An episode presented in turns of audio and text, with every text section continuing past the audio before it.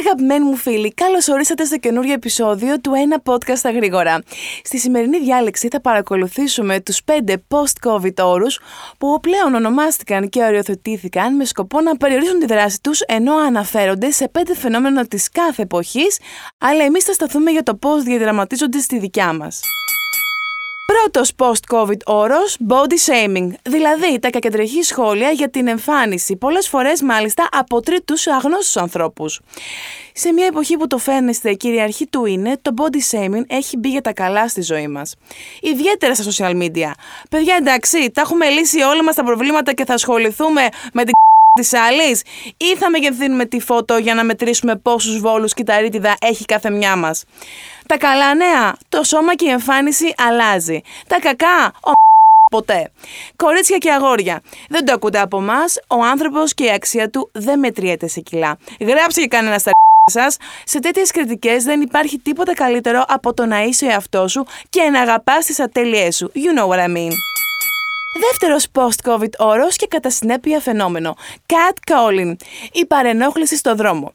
Εκεί που περπατάς φιλενάδα αμέριμνη, ανοίγει ένα παράθυρο συνοδευόμενο από την ανάλογη κόρνα και το σχόλιο Άρα μου. Που σε κάνει πρώτο ράτζο στο καρδιολογικό του Ευαγγελισμού. Λίτσα Ευαγγελίστα μου. Έχει πέσει άραγε καμία μας με αυτόν τον τρόπο.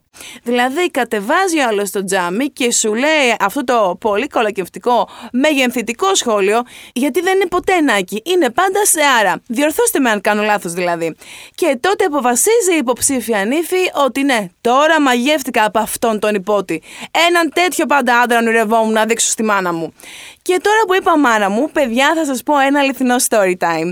Περπατούσαμε με την κυρία στο δρόμο και πετάγεται ένας και λέει κοπελιά βρέχει και τότε η θεά λέει «Πω πω να πάω να βραχώ κι εγώ». Οπότε καταλαβαίνετε ότι το χιούμορ είναι κληρονομικό. Τρίτος post-COVID όρος, slut shaming. Η κριτική της γυναικείας σεξουαλικότητας σε ένα βαθμό αστυνόμευσης, θα λέγαμε εμείς, αν μας επιτρέπετε.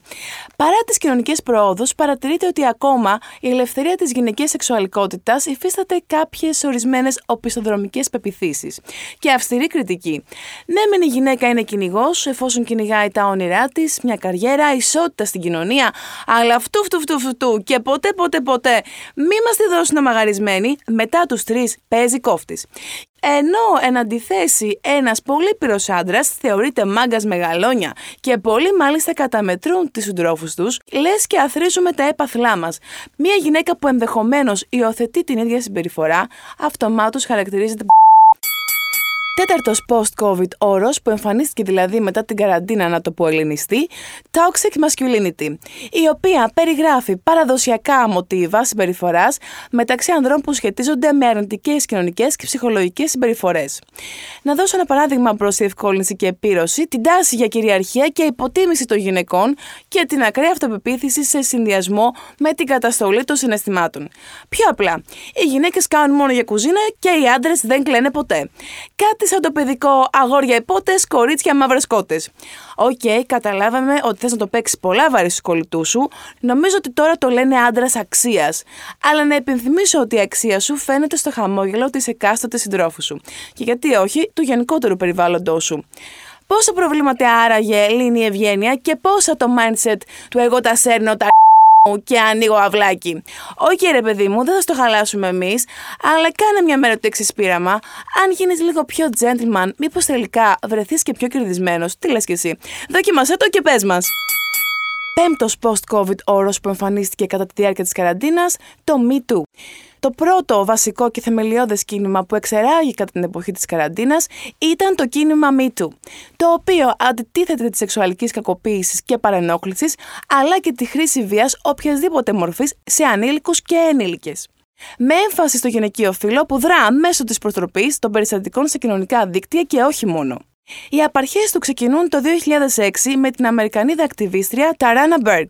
Στην Ελλάδα, πρωτοστάτρια του κινήματος θα μπορούσε να οριστεί η Σοφία Μπεκατόρου μετά τη δημοσιοποίηση της καταγγελίας της και σεξουαλική παρανόχληση που είχε δεκτεί από παράγοντα του αθλητισμού. Δεν θα μπορούσα να στιευτώ με περιστατικό έμφυλης βίας, αλλά πόσο θάρρος χρειάζεται άραγε να βγεις δημόσια και να αντικρίσεις κατάματα τα κατάλοιπα της πατριαρχίας και τη βεβήλωση των γυναικείων δικαιωμάτων μας. Σαπό του all these ladies που αγωνίζονται για τις επόμενες γενιές των γυναικών. Και να το πω πιο απλά, ειλικρινά, αν κάποιος δεν σε θέλει, πόση αξιοπρέπεια έχεις για να επιβάλλεις την παρουσία σου; Λες και χάθηκαν επιλογές. Όπως το λέει και ο λαός, παρακαλωτό ξινό. Όταν το πρόβλημα του πλανήτη είναι ο προπληθυσμός, κοίταξε κάπου αλλού. Μήπως τελικά ο σύγχρονος υπότης είναι ένας άνθρωπος που απλά διαχειρίζεται την απόρριψη. Τα σχόλια δικά σας; Αν και το βαρύναμε λιγάκι το κλίμα, εμείς είμαστε κοντά σας για να συζητάμε τα πάντα.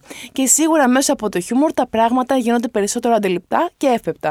Α μην φοράμε λοιπόν ξένα γελιά και ας τολμήσουμε αυτά που μας πάνε και βλέπουμε τον κόσμο καλύτερο. Σας ευχαριστούμε πάρα πολύ που μας κρατήσατε στην τροφιά και σήμερα. Το καλιαρντό καλά κρατεί. Μην ξεχνάτε να μας στείλετε τα μηνύματά σας μέσω της εφαρμογής του Hit 889. Πατώντας το εικονίδιο με τον Bubble, τη φουσκίτσα. Μέχρι την επόμενη Παρασκευή να περνάτε όμορφα. Φιλάκια!